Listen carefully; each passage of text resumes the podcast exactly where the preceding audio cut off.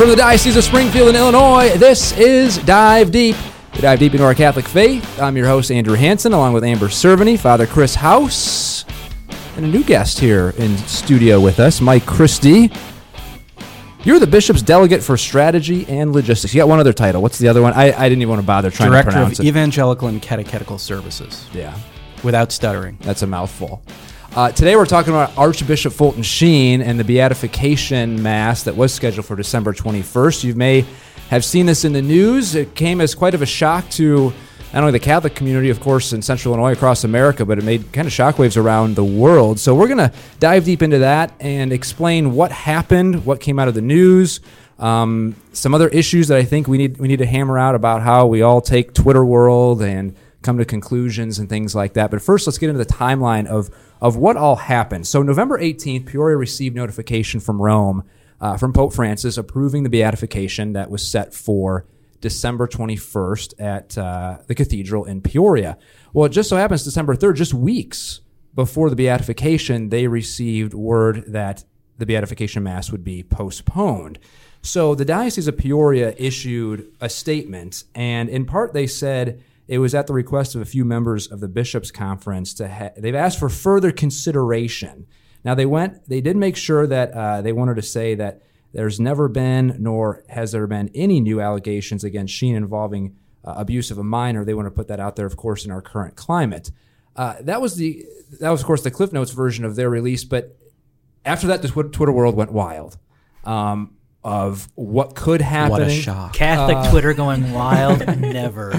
Uh, the- of course, there was a 2007 incident of Sheen. Uh, of course, uh, it was it was later found, of course, to be not true at all. Of kind of witnessing abuse and doing nothing. Not only was it not true, but the judge who was involved in that case made the plaintiffs pay. Uh, but people then saw those headlines and, of course, made conclusions about, oh, you know, so Sheen's uh, took a hit, you could say right there. But of course, everyone else was thinking about all sorts of other crazy things that can happen. So fast forward, literally just 24 hours later, in Catholic News Organization, uh, CNA reported when they after they talked to uh, the Diocese of Peoria that uh, it was actually at the request of the of the the Bishop of Rochester, Salvatore Matano. Now he came out and he requested that this beatification be postponed because uh, he had specific concerns that Archbishop Sheen could be cited in the final report that's covering an ongoing state attorney general's investigation into New York's bishops and dioceses. He specifically said he thought there could be some timing from the New York attorney general where if the beatification mass did go on December 21st and they issued a report and Sheen happened to be in it, they could kind of time it maybe to score more political points and they consulted other U.S. bishops. U.S. bishops agreed with the sentiment that we think this should be postponed until this report is issued. Rome, of course, made the final decision, and here we are. Now, I want to add one other final uh, tidbit into all this, which I think is really important uh, for more context and clarification before we, we go around the table here and, um, and discuss this. The issue, according to Monsignor Kruse up at the Diocese of Peoria, uh, involves uh, Gerard Guli. He's a he's a former priest of the Diocese of Rochester. Now remember, Bishop Sheen was the bishop of Rochester from 1966 to 1969. Uh, Guli had an allegation of abuse against an adult when he was actually in a different diocese. Guli came back to the Diocese of Rochester at the time Bishop Sheen was in charge. However, according to the Diocese of Peoria, Sheen never put Guli into ministry. It was only after when Bishop Sheen left the Diocese of Rochester, the bishop that came after Sheen put Guli back into ministry, and he unfortunately abused again. And Monsignor Kruse up in Peoria thinks this is the issue that the Attorney General in New York is hammering in on, but he says it's it's it's nothing.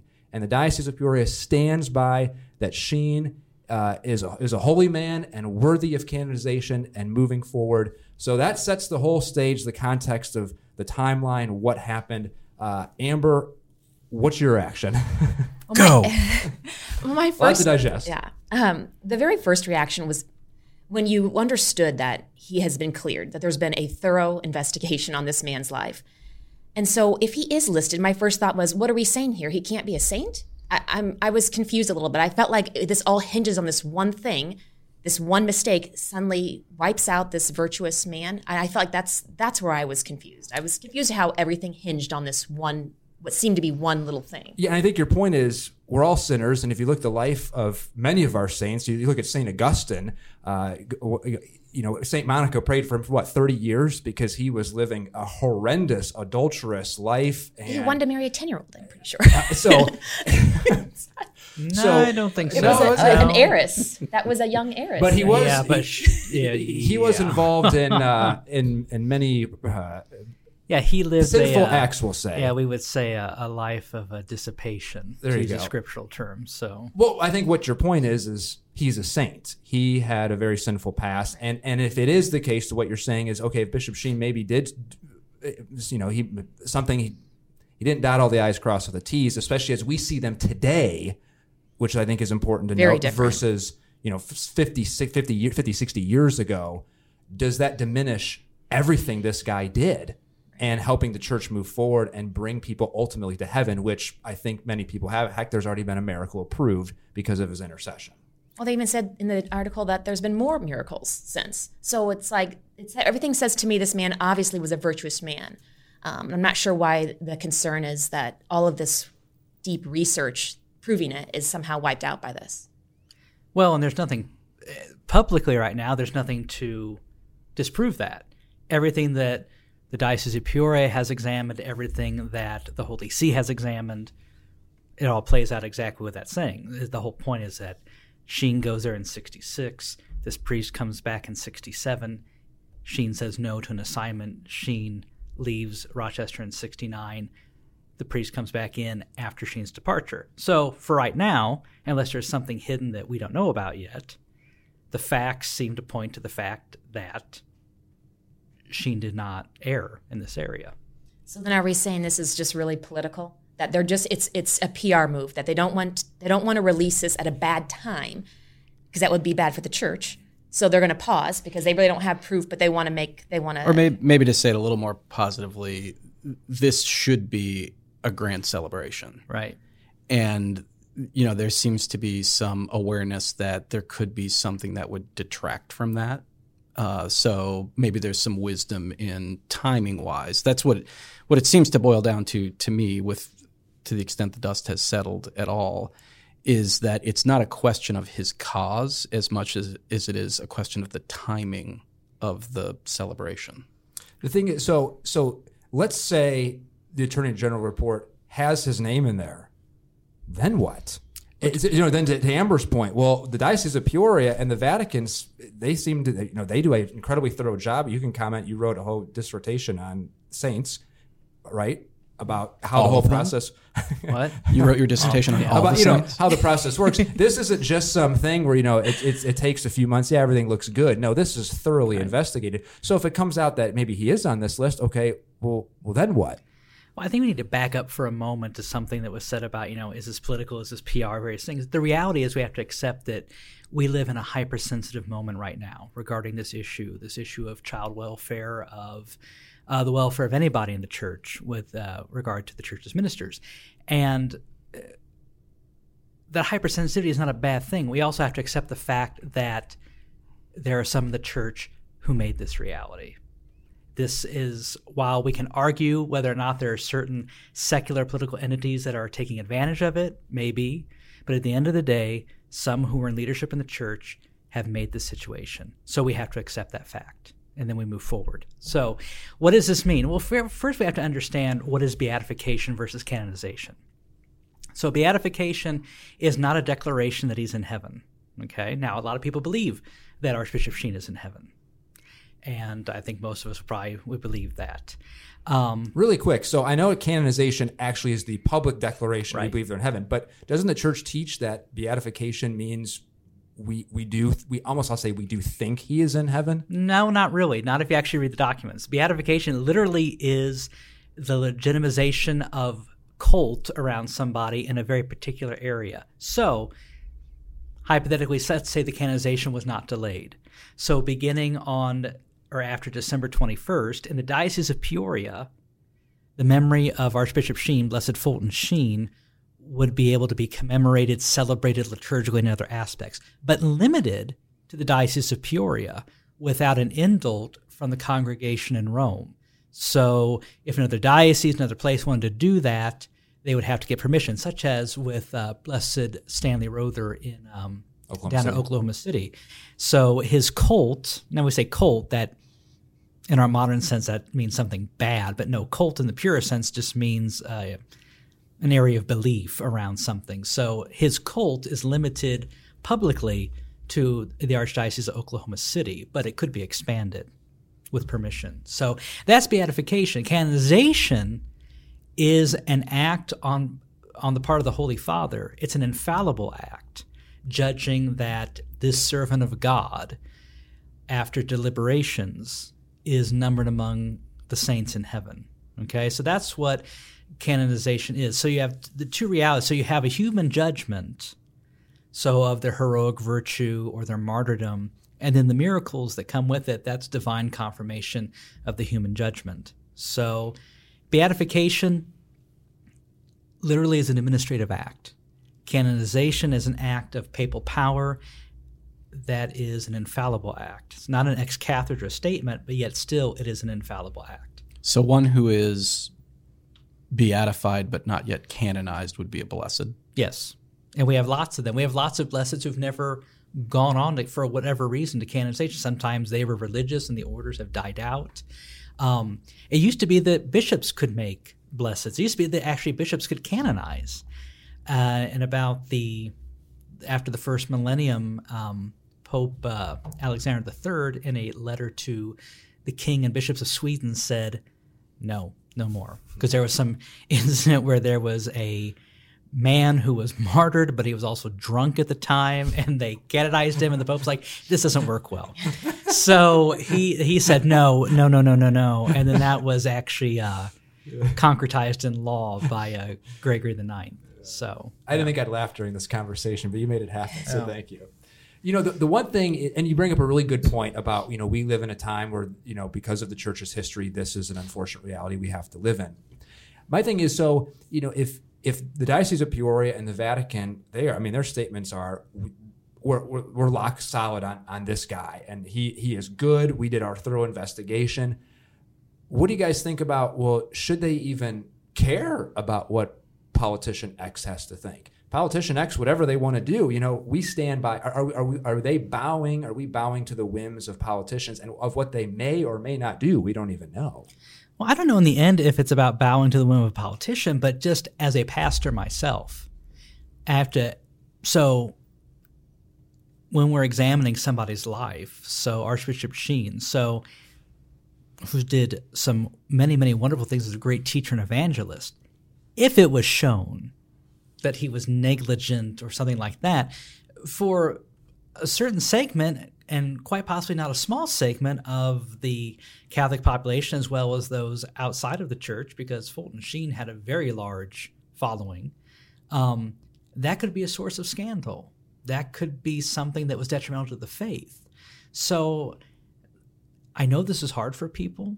I know that it's disappointing because his cause has been a long time coming, and sadly, there's been drama around his body and other things like that between Pure and the Archdiocese of New York. But But really quick, this uh, you said it has been a long. It's actually been a pretty short time, all things Well, considered. right? But this is the problem, though. We live in a in a culture of instant gratification. Something that takes more than you know five minutes is a heartache and a cross.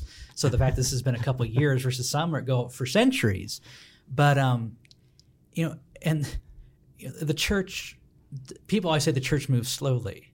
That's true, and this is one of those cases where she needs to, and she needs to be thorough and methodical and sure when she does this, and as many people have commented, if it is God's will that Archbishop Fulton Sheen be raised to these honors, God's will will be done. And so we just have to trust in that. Do you think at all this um, this is maybe a strong word, but taints the process? I mean, you, you mentioned it's thorough, but but now from the outsider, they're looking at um, okay, so you guys seem to be lock solid. This guy was great. Now all of a sudden you're worried about some politician naming him, and you pulled the beatification because you're afraid of something, even though at the same token you think your guy is solid. How do we know going forward? Anything you guys do is actually as thorough as you claim it is. But this is nothing new, though. Let's look at the cause of Pope Pius XII, Venerable Pius XII, who has many critics who claim that during the war that he did not do enough to denounce Nazism, to denounce the uh, the racial sins of the Nazis, and that he worked too much for the interest of the church. Um, for a long time, that has been dark clouds over the cause for his canonization, and finally, it's starting to move forward again. Um, so, you know, just because there may be a perception or an opinion doesn't mean that's truth or reality, and that has to be negotiated through. I think in this case, I don't believe this taints the process one bit. If the Diocese of Peoria has done the investigation they claim they have, if the Holy See has done the investigation it claims it has, and they are thorough investigations, and the facts, as we've talked about, as we see them right now, this is what the facts tell us. If there is something else that we're not seeing right now, well, then we'll have to look at that. I mean, I understand that I think we're an instant gratification world. That's definitely true. But I also think Catholics are desperate for celebration. We just they just so badly want to celebrate someone that most people relate to or have stories or watched or understood it, even you know from generation to generation. So finally it was this opportunity for people to be like yes i'm catholic and look at this really cool thing. Um, and so i think that's sort of it's almost like a heartbreak a little bit that this the thing that everyone's been talking about forever and ever the bad stuff um, was is now what now took over the one good thing that the church was going to celebrate. I think Well, and that's that and that probably explains the, you know, the the heat on Twitter and other places, and and where a lot of the energy is coming from. Is it's such a sensitive issue, and there is this sort of pent up feeling of this this hunger for for celebration, and then here comes this issue again. So you know that probably explains a lot of what the frustration is. Yeah, and and my concern is if if the attorney general doesn't name it name him at all, okay, that's great, great, and then it seems like we can move forward and new data set. My concern is he is named, and even if the church can 100% defend him and say no, you have all your facts wrong. Look, here's documentation that proves it. The church is either going. to The church is what's the church going to do? Let's say, oh, well, then I we're still going to pursue beatification. Well, now still there's this whole maybe this goes to the Twitter world where it says, well, there's the Catholic Church again. This guy was named, but they're just pressing on anyway. And and I just feel like you to, to Amber's point, the celebration is now diminished. And I know I'm jumping to conclusions here uh, if, if he is in this final report, but that I'm just getting at that. That's that's my concern that there will still maybe be a perception that the church just hammered home anyway, even hammered hammered home and did the mass and beatified him regardless. Well, let's also accept the fact that for some in the world, if the church says the sky is blue, that will not be good enough, or it's wrong, or something else. Didn't we say the world was flat at some point? We said a lot of things, but you know, but through through the grace of the Holy Spirit, we move forward. I don't know if we ever actually officially said it was flat. We did have some issues about whether the sun or the earth was the center, but that's we'll leave that for another day. Um, but you know, that's just that's the reality. I mean, the church has to be about the business of the church, which is the gospel of Jesus Christ preached for the salvation of souls, and that's for everybody, including those who don't want to hear it, those who don't want to have nothing to do with it. It's especially for them. So at the end of the day, if the church has done her due diligence, I mean, if, the church starts worrying about public opinion, then it's time for us just to cash it in and come, Lord Jesus, right now, because this is going to go nowhere fast. I do love. I mean, the the miracle story. I mean, all, all miracle stories are great. There is something about first, it's a connection to Central Illinois. Uh, the mother had her son at home. Uh, they lived they lived outside of Peoria, about forty minutes away, roughly, if I remember correctly. Uh, child was born, didn't breathe, and it was, it was an odd time, so I always remember sixty one minutes. This child didn't breathe. You know, they're rushing him to the Peoria hospital the whole time. The mom is praying to Fulton Sheen. She had a devotion to Fulton Sheen. Obviously, Fulton Sheen, born in El Paso near Peoria. He was ordained in Peoria. They had a connection. 61 minutes, about to declare the child deceased, comes to life, starts breathing, no problems. I mean, those are the kind of things, Amber. It's like, this is, it's awesome to be mm-hmm. Catholic. You hear those stories. It is awesome to be Catholic. And it is unfortunate, but I think it's just this, all this incident, it just, it does diminish this, the whole, the whole story in its, in its completeness. Well, and therein bit. lies part of the spiritual dimension of this and the and the diabolical element. What are we what are we talking about and not talking about? Good point. And and how has that conversation changed? That shouldn't be lost on us. And and Mike, I know you, we we spoke before the podcast. This is just this is still a lesson for all of us to the Twitter world, the the you know what what you think might be happening. Of course, when when Peoria announced it, they gave a very small detail of it's it's not he, he didn't he didn't sexually abuse anyone, but that was kind of all we knew. So then rumors ran wild, Twitter ran wild, people said stuff that was completely untrue, tarnishing Sheen's reputation some more because then people then maybe don't follow up on the next day's news that actually know it has to do with the New York AG. But it's a reminder again for all of us to just pull back. And and Satan sits back and grins and enjoys his little masterpiece, right? So the yeah, there's a spiritual dimension to that we all need to just take stock of from time to time. The hysteria of the moment, especially in the environment that Father House described we live in, of the instant gratification also has a flip side, which is this sort of instant judgment and mob psychology, which is amplified in a social media world where, you know, this news breaks and then, you know, without any information, many people start speculating, filling in the blanks, presuming the worst. And, you know, I would say I was as guilty of that as as anyone. And it's a I think in that way it's a moment for us you know, in a somewhat separate but related topic, to step back and, and take stock of that and say, you know, it's not necessarily a healthy thing for us. So in terms of the timeline, we really don't know. I mean, we don't know when the New York Attorney General actually will issue the report. We don't know if Sheen's name will be in there. We don't know if it's in there or not. What will happen when a new mass could be be um, be uh, I guess uh, approved by Pope Francis. So let's just wait and see. So continue the prayers uh, for Mother Church. This has been Dive Deep. If you would like more podcasts, go to dio.org slash podcast, and we will see you next time. Thanks for checking us out.